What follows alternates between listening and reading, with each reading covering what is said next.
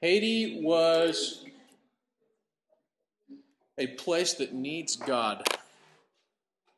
And Exodus 20 is where we find ourselves. And it's funny because when we're going through the word, like verse by verse, I kind of like it because it turns out a lot of times, like where we are, there we are, if that makes sense, like very deep, right?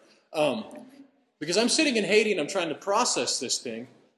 And if you only got to like word six or seven hundred in my blog, you probably didn't find this. But um,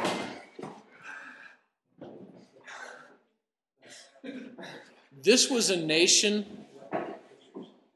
born on the backs of freed slaves. Um, and it's recorded that it's the first nation that was born on freed slaves, and that's not accurate because Israel was. Israel was a nation that was in slavery for 400 years. And Haiti had been in slavery for 50 to 100 years. You would have had people whose all their the only life they would have ever known, people that would have been born into slavery, because this is all they knew was they were property, they were owned. There was no education, there was no uh, training of formal of any kind. Because if you know if, if you're in, if you've owned like you don't like I don't take my dog to school, right?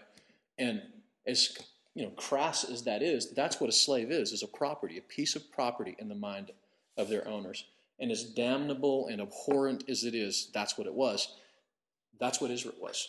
And so for 400 years, there wouldn't have been a single person alive in Israel that all they ever knew, that all their grandparents, all their great grandparents, and all their great great great great grandparents knew was slavery. That was the only life they knew. They wouldn't have been educated.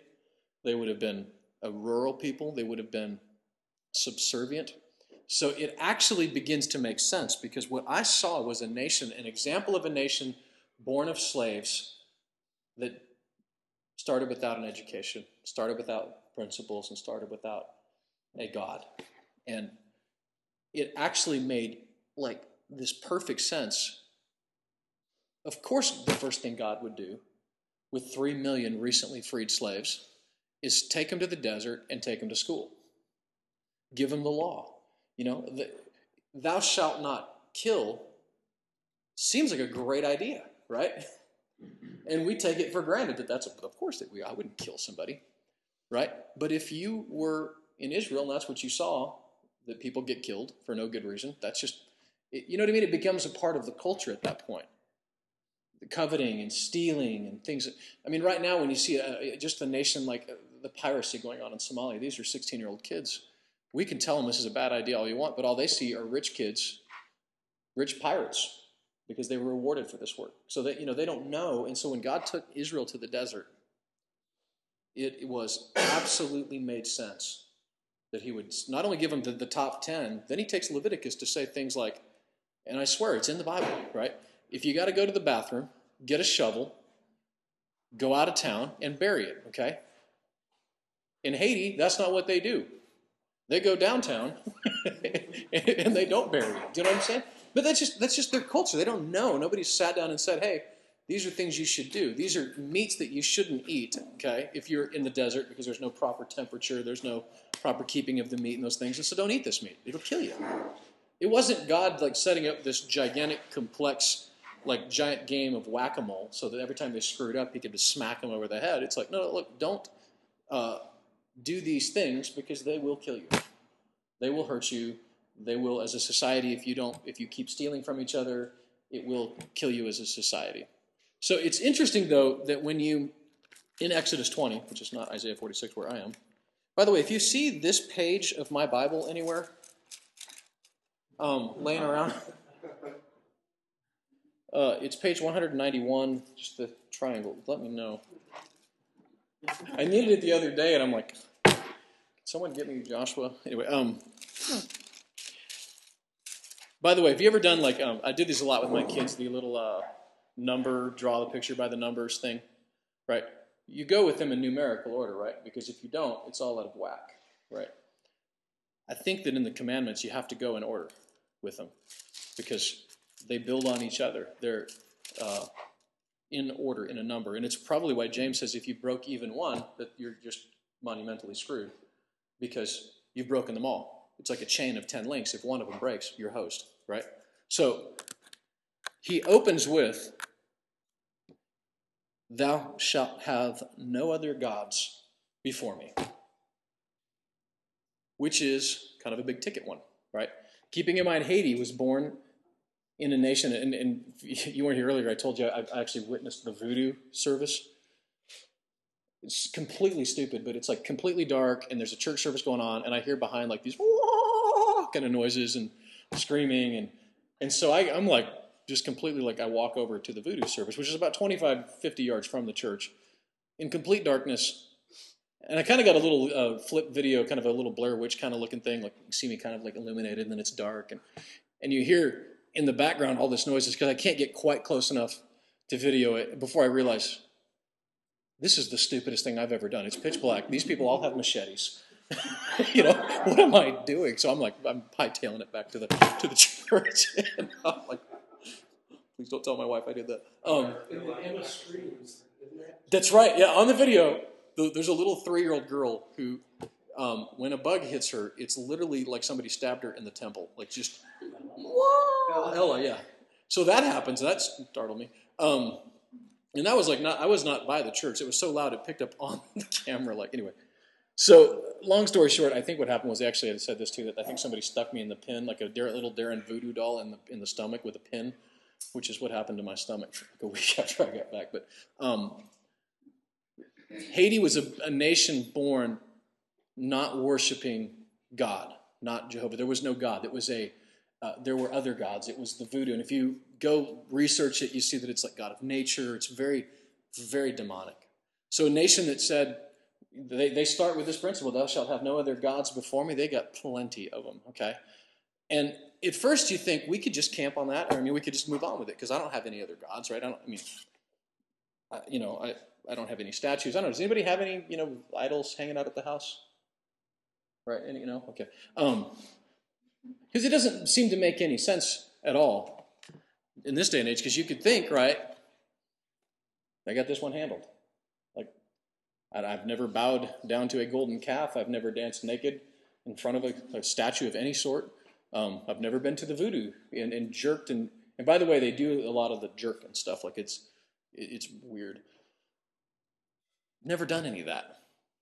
But when you look at the gods that they had options, and I only picked four of them, by the way. There were a myriad of these gods that you had to choose from, all right? Which is kind of weird. But one of them was the god Baal, or as it is pronounced in the Hebrew, Baal. It's Italian or Italian. I'm going to go with Baal because I feel weird saying Baal. Um, it's appropriate and it's proper, and we've recognized it, and I'm still going to say Baal. So, let the record show. it's like the little stenographer back there. It's Baal. Baal. Baal. Baal. Remember Baal, the god at Carmel, okay? Elijah, they're going to call down fire. Very specifically, that's what Elijah decides to do because that's what Baal does. He's the God of power, calling down lightning. That's and if you remember it, what happened? Nothing. Nothing. Because they called down fire and nothing happened. And we're going to see in a minute in Isaiah 46 why that is. But this is the God of power, of control. And you think, now we're getting somewhere. Because power I mean, I watched this, I haven't watched it all season, but I'm home last night. I'm in a semi trance because my wife has gone for going on the, you know five business days, which every day in a home with children is a business day. Um, and so I just literally collapse into the couch and I flip on the TV, and there's uh, Donald Trump on the Celebrity Apprentice. Okay. Me too. The only one I've seen all season. yeah. At which point, my daughter makes the appropriate statement. Maddie kind of wanders downstairs and says, What happened to her? Talking about Joan Rivers. And she says, She says, That's disturbing. And I'm like, Yeah, it really is. And she says, Dad, I think that sometimes it's just better to grow old naturally because that didn't really work. And um, yeah, she said that out loud. And she was very earnest and honest about the whole thing. She really meant it. And so but you got Joan on there, and this is literally just a show about power, right? Donald Trump is a guy of power, and it's set up about his power, and because uh, it is, I mean, it's about wealth, but it's about power. It's about gaining control and winning the game. And you've got this powerful woman sitting by another powerful person in this powerful thing. Power, it's a God that we strive for, that we can strive for, to be in control, which is, I have an, uh, what some would refer to as maybe an obsessive compulsive need to be in control. Because I like to, even just driving, I know that's stupid, but if I'm not driving, you guys have ridden the van with me, um, I can't sleep anyway because I'm not in control and it freaks me out. But it's a God that we have to do away with. It's a God that can absolutely rule our world. Er, oh, um, so Baal, there's Mammon, okay? There was another God that they worshipped. Jesus, we've talked about this before. When Jesus sets up the juxtaposition between, you know, you can't serve two gods, he doesn't say God and Satan, right? He says God and mammon, money. The root of all evil. Now keep in mind, it isn't money isn't the root of all evil, but the love of money is the root of all evil. It is an it. You cannot serve two masters. One will hate you'll hate one and love the other, vice versa. Money, mammon is an it. It's a spirit, it is a demonic thing that takes a hold of us, our love for it, our and I and I'm not saying this to brag at all. Um, but when I first started getting involved in the stock market, I knew that it was becoming a god to me because one of the first things that I would check every morning was how's my little portfolio doing. Just wanted to know, and I actually, I, and I feel, and I say this only because I feel like I've gotten somewhere with one thing in my life, right? You know, there's like a hundred other things at any given moment, but this one was something I'm getting the handle on. That I haven't opened my Raymond James statement since like last August. Okay, I know it's not good, right? And if it's anything to do with what the market is right now, it's really not good. But I just, I honestly don't think about it. Now, eight years ago, I thought about it a lot. You know, I would open up, I, I don't even have internet, this is to show you how much I don't care about it. I don't even have internet access to it, to the online account like I used to. I'd be like looking at it and checking on it, and the next day I would check on it. And not that there's anything wrong, especially if you're making a living in those areas, but you, you know, you understand when it's in your heart, you know when you're there because you can feel it. You can begin to notice this pattern. You can look at your checkbook Everybody's like, what? What's a checkbook? You can look at your you can look at your online bank statement, okay, with your debit card. and just, you know what, try it one time. What are you spending the most on?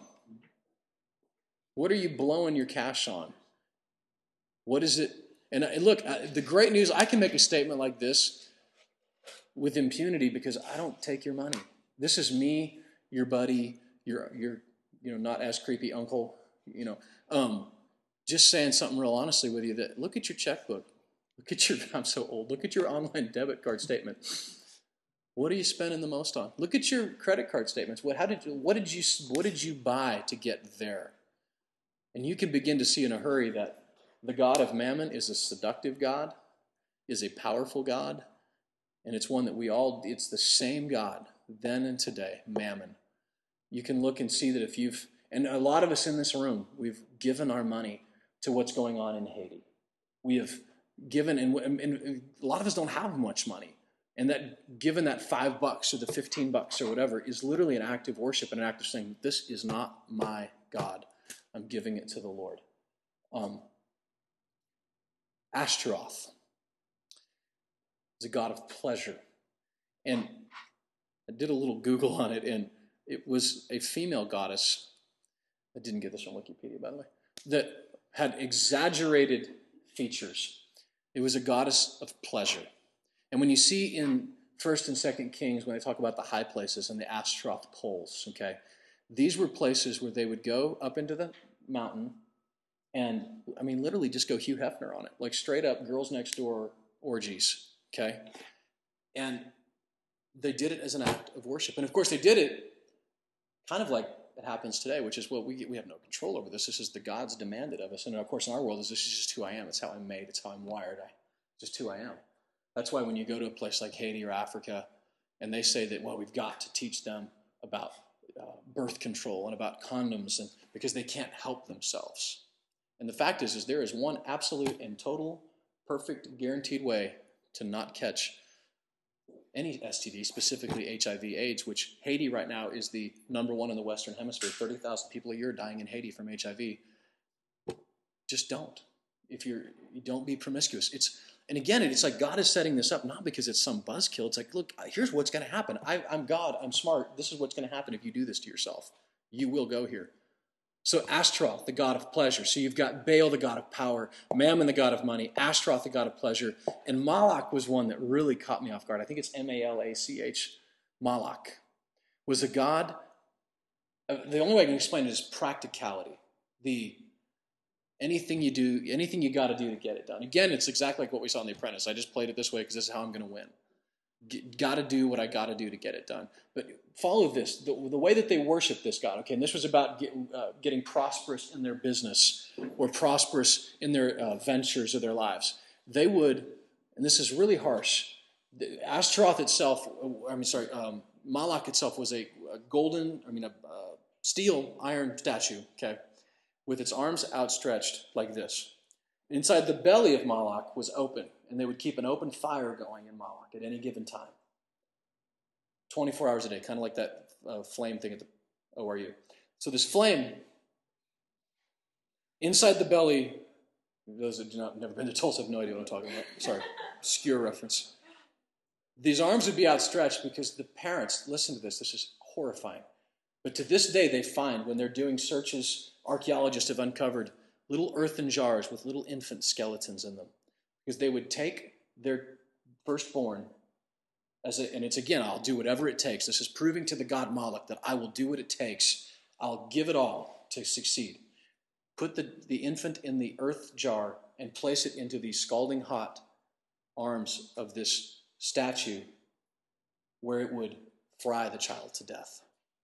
Promised, keeping in mind, that this baby would come back in the form of the next child that they have. So they're, in their minds, they weren't killing a child, there's just a piece of flesh where it will come again. And it's a horrifying thought. And, and, what would happen, it was actually in the valley of Tophet, I think. If, if that's not right, I apologize. Which meant drums. And the reason it was drums is they would drum loud. It would, you did, didn't you? Drums, rock and rolls of the devil, kids, just so you know. Um, beat the drums loud because it would drown out the sound of the screaming of a mother or of a child that was dying. And as a father, first of all, that's not cool. It's horrifying. And there's a couple thoughts. One is, how could anybody do that? Okay. And the first thought that comes to my mind is, well, we do it, what, 0.5 million times a year with babies in their own mother's bellies that are burned with saline solution and salt and murdered in their wombs. And that's an obviously a literal thought of what's happening right now in our country. But the second thing that's more metaphorical, that, that me anyway, that I think about is whatever it takes I'm going to sacrifice, I'm going to put my kid away for this time, and I'm going to go do whatever it takes to make my business succeed, to make my company, to make my. And, and men can fall into this trap. Young married guys, listen to me especially. You can fall into this trap where you've got her now, you've conquered, so to speak, you know, good caveman. Now it's about your career. And you don't even so you don't even consciously do it, it's a subconscious thing. And you do it with your kids. It's easy to fall into that trap of Moloch. If I, you know, and I can look, I can justify it with the best of them. I've got stuff to do. I've got a phone that's blowing up. I've got things to do, and my kids can easily take a back burner. I can easily sacrifice my kids to the god of Moloch without even thinking about it because it's what I got to do. I got to do what I got to do to get it done. These gods, these shall have no other gods before me.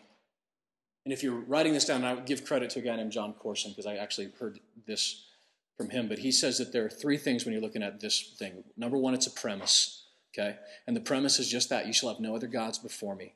And these are just four of the examples of the gods that they had that actually absolutely still apply today. The second thing is that it's a prophecy. In Isaiah 46, just go right to the middle of your Bible. Isaiah 46, listen to this. This really was captivating to me. Verse 1. It's on page 649. Bel bows down. Bel, by the way, another word for Baal, okay? The god of power bows down. Nebo, which is wisdom, the god of wisdom, stoops low. Their idols are borne by beasts of burden. They're carried. These are heavy. These are burdensome. The images that are carried about are burdensome, a burden for the weary. Interesting when Jesus would say, What? That my, come to me, you who are weary, my burden is light, my load is easy. This is not the other gods. And keeping in mind, by the way, this is Christianity, Judaism is the only religion that says you'll have no other gods before me. The others, they had other options, okay? There were other options out there. This is the only one because God knows that these, and I can't, I wish I could find the passage, but there's a point where I remember, I'm pretty sure I remember Jesus saying that the other gods are liars and thieves. These other gods are lying to us, they're robbing from us. And when we go to these, whether it's power or pleasure, these things that seem like they can fulfill us, it's a lie and they're burdensome. Jesus, on the other hand, is telling us the truth. And it says this in verse 2 They stoop and bow down together, unable to rescue the burden. Interesting, the burden being the gods. A God that needs rescue is no God at all, right? They themselves go off into captivity. Listen to me, O house of Jacob, all who remain of the house of Israel, you whom I have upheld since you were conceived and carried since your birth. Even to your old age and gray hairs, I am He who will sustain you. I have made you, I will carry you. Interesting, us, we want to carry the gods. We carry them, they're burdensome, and God is saying, No, I want to carry you. You've got it all backwards and all wrong. I've carried you since your birth. And keeping in mind, this is the prophecy part. Not only is thou shalt have no other gods before you a, a, a premise to be built on, but it's a prophecy. It is a truth. You will have no other gods before me. It says that these guys will bow. One day, Jesus says that we will all bow. Every knee will bow. Every tongue confess. This is a, a statement that is prophetic. And he goes on to say, and this is why. It says, You whom I've upheld since you were conceived, have carried since your birth, even to your old age and your gray hairs, which I've got a few of those. I am He. I am He who will sustain you. I have made you. I will carry you. I will sustain you and I will rescue you. To whom will you compare me or count me equal? To whom will you liken that we may be compared? Some pour out gold from their bags and weigh out silver on their scales. They hire a goldsmith to make it into a god. They bow down and worship it. They lift it. Now, listen, verse 7 is the key. They lift it to their shoulders and they carry it. They set it up in its place, and there it stands. We put it in its place. We got our God, whether it's my job or whether it's my career or whether it's money or pleasure, whatever that God is, I've got it in its place. And there it stands. From that spot, it cannot move. And this is the key right here. And this is, if we can get anything, if I don't leave with anything else tonight, if I don't teach anything else to my kids as they grow up, it says this Though one cries out to it, it does not answer. It cannot save him from his troubles. I was in a nation that was full of other gods that they have cried out to, and that God has not helped them. The God of voodoo has not helped Haiti at all. And you might recognize this when you in your life when you come to that hard spot, and we're all going to come to them. Those horrifying things, those tragic things that happen in our life. And I want you to know that if that happens, when it happens in my world, if I cry out to my business and to my career, it isn't there. It isn't going to answer me. It cannot help me. I'm crying out to pleasure, to that lifestyle that I've chosen, it can't help me. It just leaves me empty inside. It's a burden. It's silent. It can't help the truth of the matter is, is that any other God that we put before him, it's just a lie.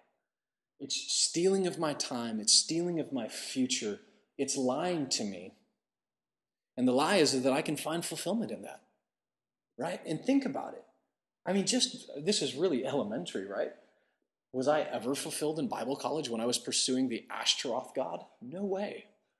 I was bummed and I was blue and I was torn up inside. And I kept trying. And it never worked. Never did. When I was pursuing mammon, when I had my little company, and when it fell apart, I had nothing to show for it. The God of mammon, and I mean, if you've ever had to go home and apologize to your wife for losing a quarter of a million dollars, you haven't lived. I'm just saying, kids. Honey, I'm really sorry.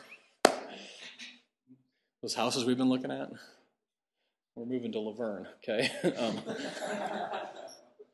and we did. Um, because it wasn't there. There was no help there. And I didn't look, I wasn't out there thinking I was bowing down to God. But if you were to look at my, my online statements at that point in my life, man, my, my money, mean, I gave my 10%. Don't get me wrong. My, my, my wife did.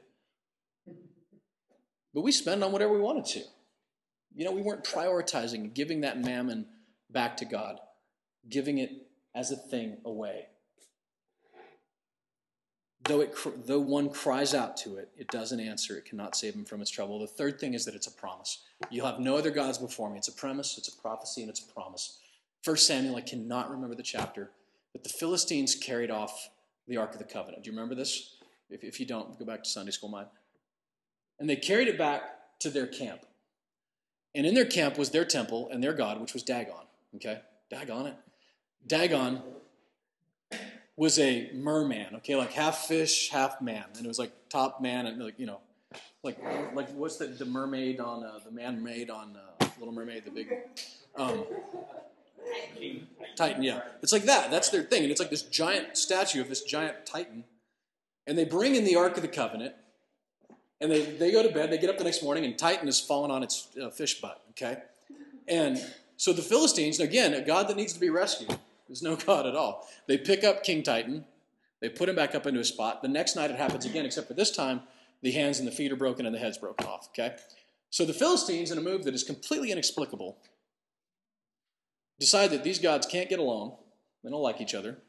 They put one. They're going to put a god in timeout. So they put. They take the Ark of the Covenant, which was the Ten Commandments, which we're talking about tonight, and they send it back to the Israelites. But it's a promise to me and it's a promise to you, that little picture, that our God is that God. Any God that tries to enter our lives when we're embraced with Him, when we're walking with Him, they just fall over in His presence anyway. Whether it's mammon, whether it's pleasure, and maybe it's age, I don't know. But in my life, I've really come, I'm starting to figure this out finally. And it took me a while. And I had to screw it up a lot and I didn't, you know, you, it's like when you get to be my age, which, you know, is not terribly old, but it's not terribly young. You really do get some life behind you. And you begin to realize that everything I did, that in those moments when I did turn myself over to God, those other things all fell away anyway.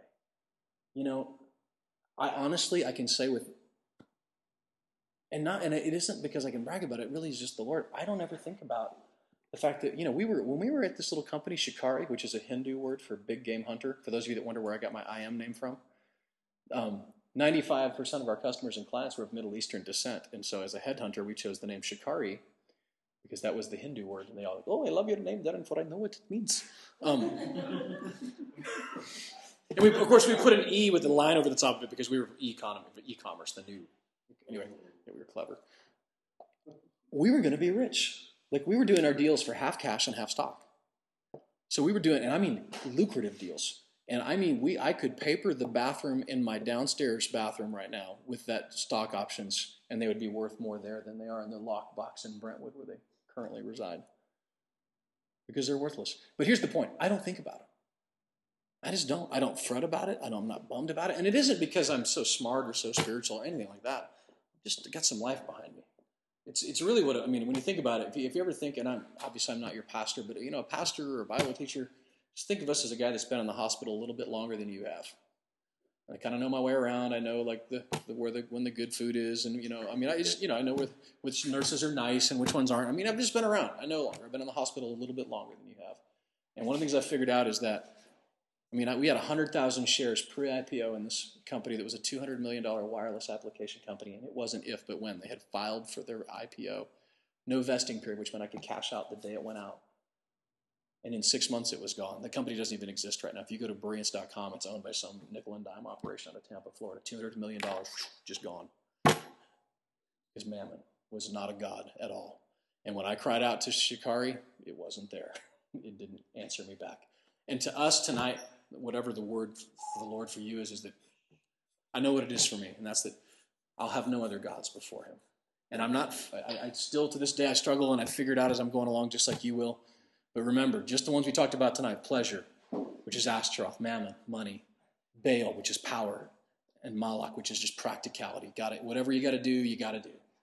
Those are four gods that we can easily get involved with that are still alive and still well, and they may not be a little shiny statue downtown, but they're alive and well in our hearts, and we need to put them away. So, Jay, uh, before, as you guys, if you want to start set up, actually, Jay shared something with me right before that really jumped out at me, and I, I if you wouldn't mind if you'd listen to him and actually give him your ears as well.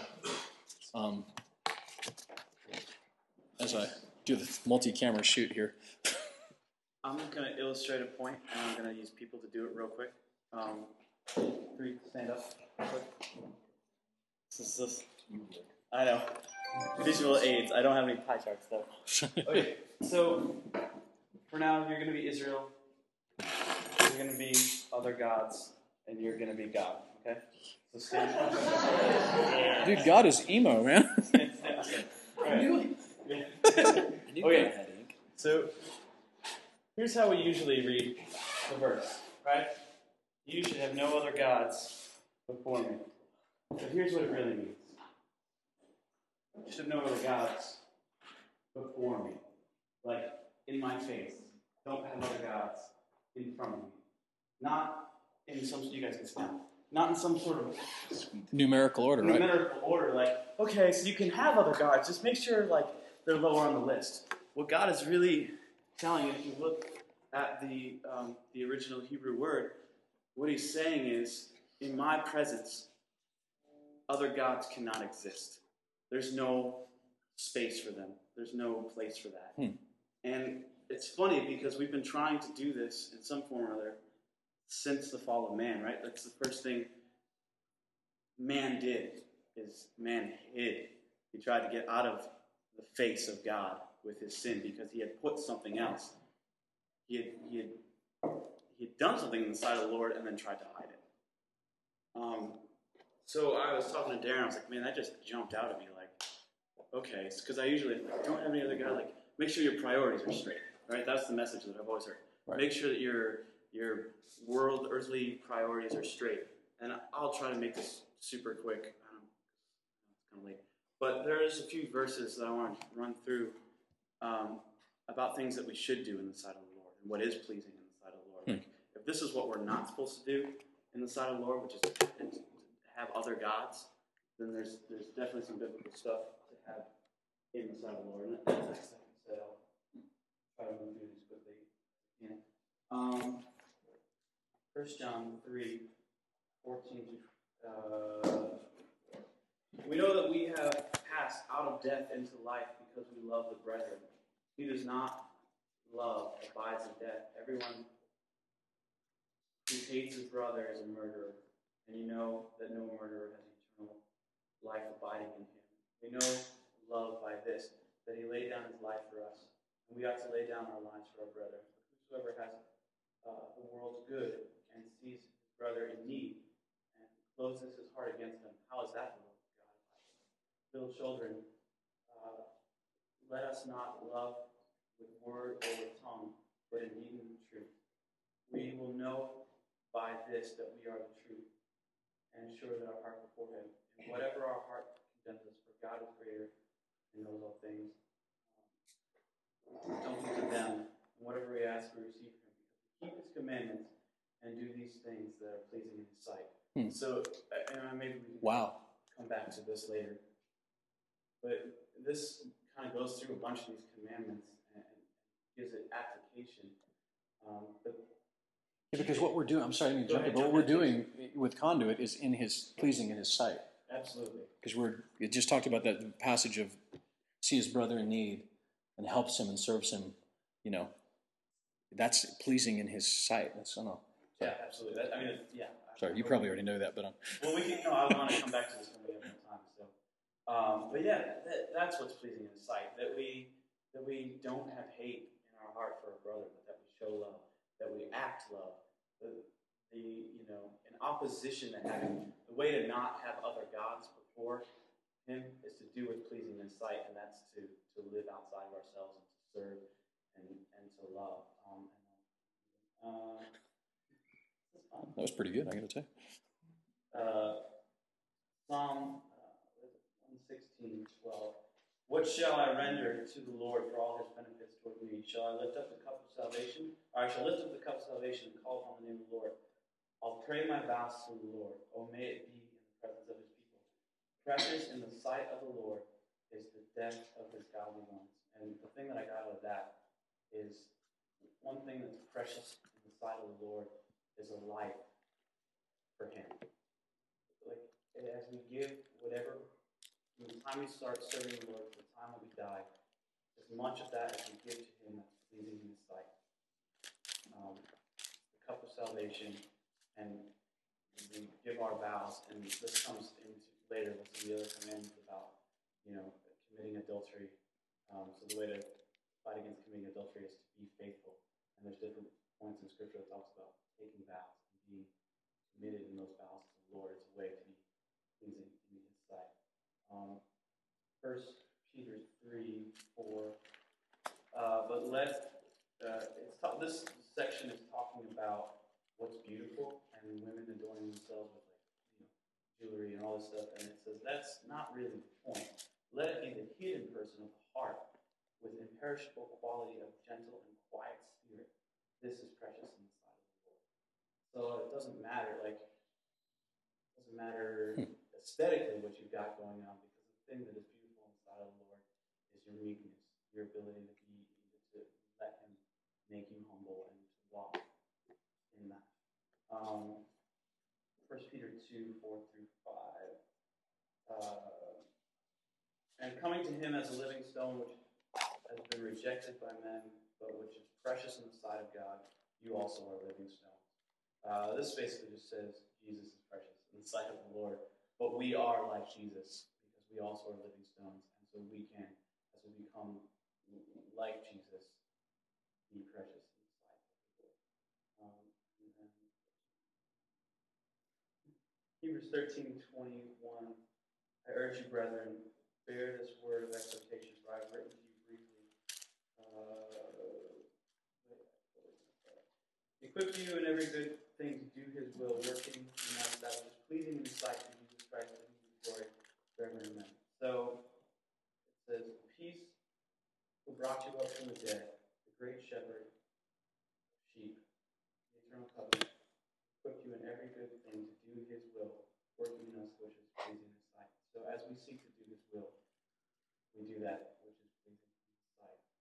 And that's just a being connected with the Holy Spirit, trying to hear his voice and, and follow things that Jesus told us. And then the last thing is uh, First Thessalonians 1 3.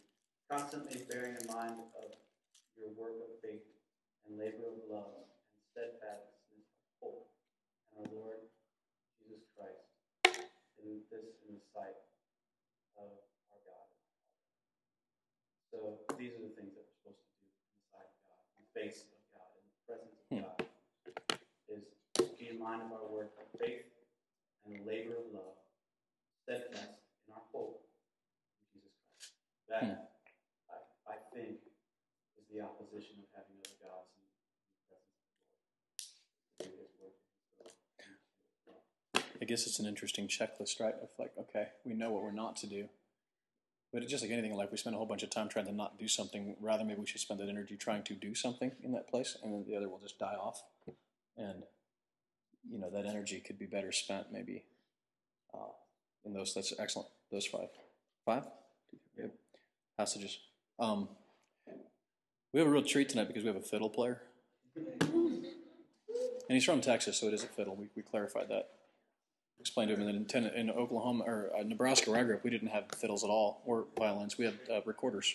Um, that's what we had. So Jeremy is back, and his uh, since he's last joined us, uh, his they had uh, scooped the inside of his nose out with an ice cream scoop. They call it sinus surgery. they basically peeled his nose off and scooped it out, and then put it back together. No, they didn't actually do that. So they They can actually. the side for mine. So he can. Yeah. So he can sing now, is what I'm saying. And really didn't snore in Haiti, unlike me. So He snorted Europe. I did. he's still swelling. Yeah. I think you just fell asleep too fast. Yeah. There were Ear- actually earplugs. multiple times where I'd find Darren in the room, like I'd go in to brush my teeth and come out, his laptop's open. I was like, should I shut it? I'm still trying to run a business from Haiti, and they had Wi-Fi. What are the chances, you know? And at any moment, the electricity was going to go off. So work while you can. You know, Jesus said to make hay while the sun is shining. Actually, he didn't say that, but he should have. Um, and so Did you guys have the internet cafe every day we were there? we didn't have to. There's Wi-Fi What? in the. So anyway, I'm sorry, Jeremy. It's all yours. Um, you know, there's not enough of the layer sheets to go the whole way around. Only Brennan Like, so if you can share, I just did it real fast. I was running late. So if you know the songs or you can see really well, make up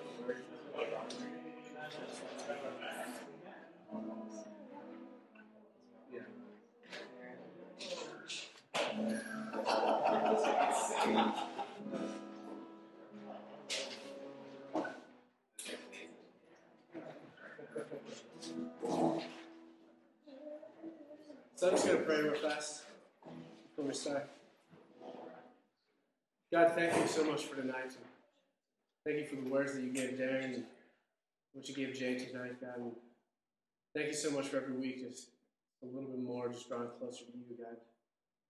And thank you for the, the trip to Haiti and for myself. It was definitely a, a life changer. And as, as we get used to just coming being back in this place, God, I pray that we don't forget we've heard about you, what we've seen in places like Haiti and Africa, just places around where, you know, for us it might be a little bit easier while we're there to feel like we can see you and hear from you, God. But for those people, they're they're just grinding out the, the daily tasks of life, God. I pray in this moment, as we take some time at the end just to reflect and worship you, God, that you just be here. We know that you are, but I want to welcome you here. It's definitely not about any of us here, God. It's all about you.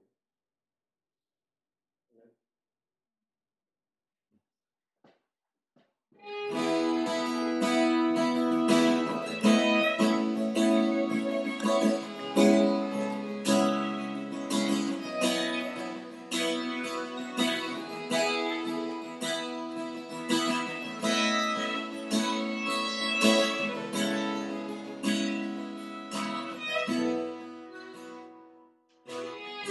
Falling from the clouds. A strange and lovely sound. I hear it in the thunder and the rain. It's ringing in the skies like candles in the night. The music of the universe plays. We're singing, You are holy. Day and night, the moon and the stars, you are. I'm so still you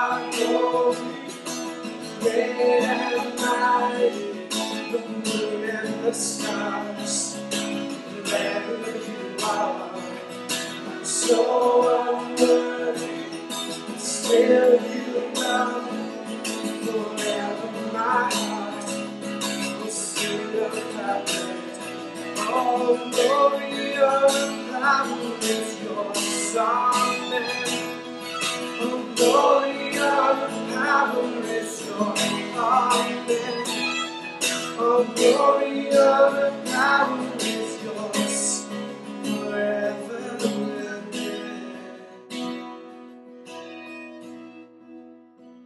We're singing, You are holy, great and mighty, and the stars. So unworthy,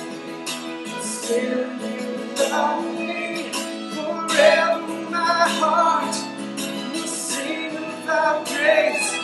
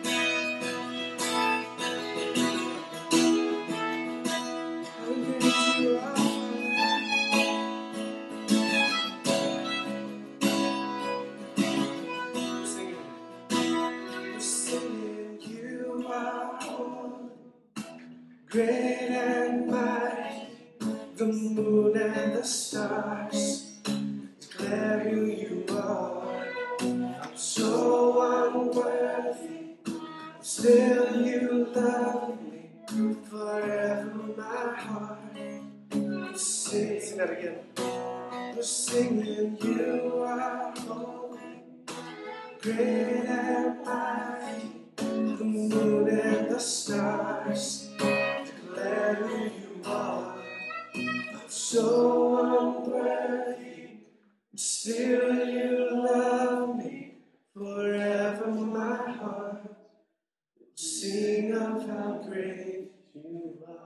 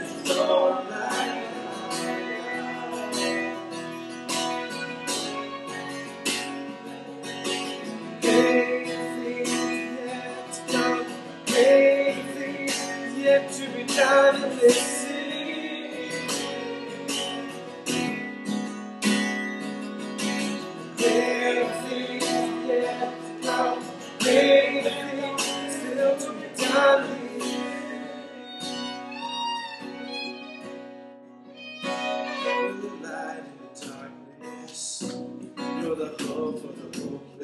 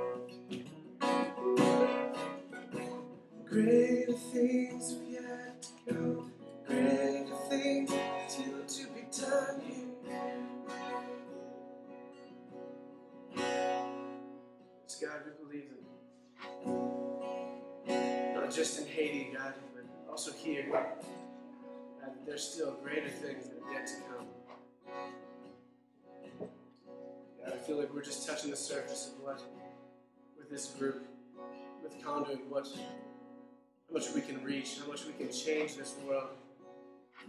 In a world that's so used to just holding the money, spending on whatever they want. To be a place where we can give freely and, and we can help each other, God. Not because we get anything back, not just because we're supposed to, God, but that's where you are. God, thank you for giving us a place that we can do this, where we can come together and we can just sing a few songs and just study your word, God. Just take a little time out of our schedules, God. Pray that you're blessed by this too. I ask this in your name, God. Amen. You. I know it's eight thirty-seven. But you know, Heroes is over. Who cares, right? I mean, they, ever since the writers from Days of Our Lives took over that show, soap opera anyway. Um, but does anybody have anything that jumped out at them tonight? Just one or two? Yeah, I mean, that's been kind of a valuable part of our the fabric of who we are. Did anything jump out that as you were looking at this tonight? If not, that's cool. No pressure, but I just want to make sure that you know you have a platform to, to speak as well. Tony? Um, I just find it fascinating and kind of it did strike me until you said something about it. And I don't know if it was entirely part of the lesson, but how you referred to um, the nation of Israel becoming a nation after being slaves, Mm-hmm. and, um, and how the rules for, that he had for going out to the desert because he wanted to lay down a bunch of rules. It was like it for protection and, and keeping them safe. He didn't give why to do. He just kind of gave them the, Yeah. the here's the rundown. And uh, I never thought of it that way. Like I thought it was just um, kind of like uh, here's my heart in this, or here's what I want to do right now. But it was more like you'll die if you don't do this. Yeah. Not because I'm going to kill you. The bad pork will kill you. Yeah, God's not a real big God on the why whole the whole why thing. like one of the questions that I've put on the list that I can't take with me um, is that he, he's not big on the why. I mean, literally, look at it now and think, oh, this makes complete sense. Why didn't you just say, God, oh, because the meat will rot and it's pork and it can have, you know. But no, just don't. Just don't because I said so, which I've informed my kids. If that answer is good enough for God, good enough for me. So, um, yeah. And I think that honestly, that's why it's so important with the church in Haiti. Because what we're, what, in, in Africa and in any, any impoverished area, we're not just going in there and teaching them arithmetic, right? It's not just geography and social studies and history, but it's like an edu, it's a God education. Somebody write that down. I'm, I'm, I'm, I'm done. I'm, on that note, I'm going home. A God education. Um, because it, those are simple things. I mean, honestly, you know, uh, UNICEF isn't doing that. You know, they're out there handing out condoms like they're ketchup packets. And but we got churches down there saying, "Look, don't, just don't." This woman, you know, your body is your own. I mean, you should have seen when we were when we did the the talk that night. And one of the, uh, the we had a, a lactation expert, which is kind of funny. Anyway, let that sit in for a minute. Um, Was one of our, but you know, it was like a perfect fit for who we needed. God put the exact right people on the team that we needed. Everybody, and here's a lady that can teach these women how to um, how to breastfeed their kids. But but one of the things she talked about was, uh, and Jeremy made a comment in his blog. If you go home, uh, read that at jeremyheslip.wordpress.org or .com. Um, it was funny to listen to the because we're all eighth grade boys at some level. Listen to the Haitian translation of like the uh, anatomically correct names of body parts. But anyway, um, but uh, was like we're, you could just watch Jeremy like you know, giggling from behind. Um, The only reason I felt okay is because Michael W. Smith's wife Debbie was laughing. Yeah, sure, So, yeah. And I was like, okay. Somehow that makes yeah, it sense. makes everything okay. Some of those words were very funny in, in uh, Creole, but anyway. Um, but they're teaching them that you know this is something that these women with three different fathers of five different kids had never really thought. Hey, my body's mine. Like, there's a reason for the whole fornication. Don't do that thing. You know, you're out there just cranking out babies, and then the fathers, on the other hand, are you know being told this isn't a piece of property. That's a, that's the God part of this education. We're not just saying, oh, we know you can't abstain, so we're going to help you. You know, this is a this is some big rules and laws that God put in place, and so um, it's why it's important, and it's why it's important. And um, like I said, whether it's Africa or right here, and the, again, these are things we take for granted. We kind of think, oh, doesn't everybody know that? The answer, no, not so much. I mean, um, anyway, so for what it's worth, I think that was th- that to me was kind of this like crowning moment. I kind of talked it out with Jeremy a little bit in the hotel room of like, this is it. This is what happens to a nation that's born in slavery that doesn't have a God, that doesn't have rules and principles and laws and you know that are set in motion. So, anybody else? I heard the story like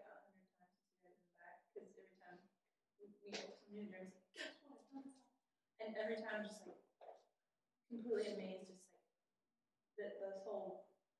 my whole faith experience of just kind of cut out. just Yeah. ahead, you know, check it off. Right, because your boil, whether it's clean or unclean, is really of no Exactly. interest. But- Yeah, And then I'll, I went back inside. I was like, this is a love letter. Like the Yeah. entire thing, including stuff that doesn't make sense. All is eventually we'll figure out. Yeah. why, But kind of yeah. And what's really cool about it, and I won't, I swear I won't do this to you tonight, but like almost every one of those things, there's this beautiful picture of Christ in them. Like it's this amazing God was not only you know practical, but there was also this ethereal spiritual thing, and and, and I think it's part of it when it says one day I will fully know as I'm fully known. I'll have these moments of like, bingo. That's what he was talking about. So, anybody else? I do thank you, um, Sebastian and Farah and Naphtali and all these probably would have thanked you, but they couldn't get here um, for what we're doing here. If you have not gone, um, pray about it. It's the cheapest mission trip I've ever seen, like $767 door to door. June with Bucky. Well, actually, that's You moving it? Okay. Um, They're doing the week between Christmas. okay. Which So- is the right time because I refuse to go in July. Oh yeah. Jeremy and I. boycott, boycott. Yeah, we put the kibosh on summer trips to Haiti. We're like, no, no, no. Too hot. We love you. Because I mean, May was like you're walking around in somebody's mouth the whole time. It's just like, um, and honestly, like somebody who hadn't brushed their teeth. Yeah. You're walking around in somebody's mouth who hadn't brushed because it's like it stinks and it's hot. It's like, anyway. Um, oh, December 27th to January 2nd from Teresa Swain. Um, because what you'll see, and what I loved was I saw little kids that actually know our people. Like they know David, they know Bucky, they know. I mean, talking to little Sebastian, who Bucky and Kimmy sponsor, they totally know him. And it Sebastian, in his broken English, says to me, he looks me dead in the eye and he says, You give me money. Which was the funniest thing I'd heard until I heard one of the little boys who was like five or six years old lean into Lindsay to give him a hug, give her a hug, and says, "I love you, baby."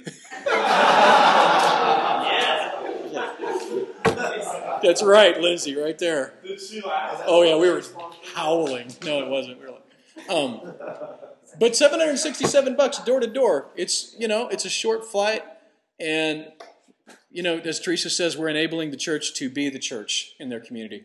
Because we've got down there is we've got this church that absolutely, I mean, I'm talking dead smack dab in the middle of uh, abject poverty.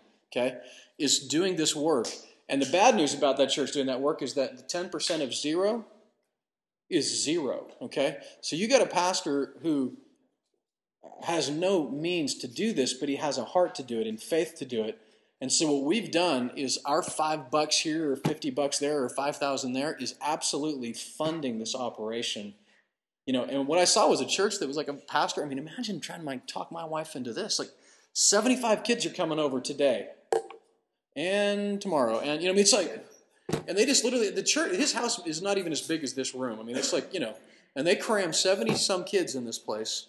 And I mean, it is like a crock pot, like slow roast. They put all these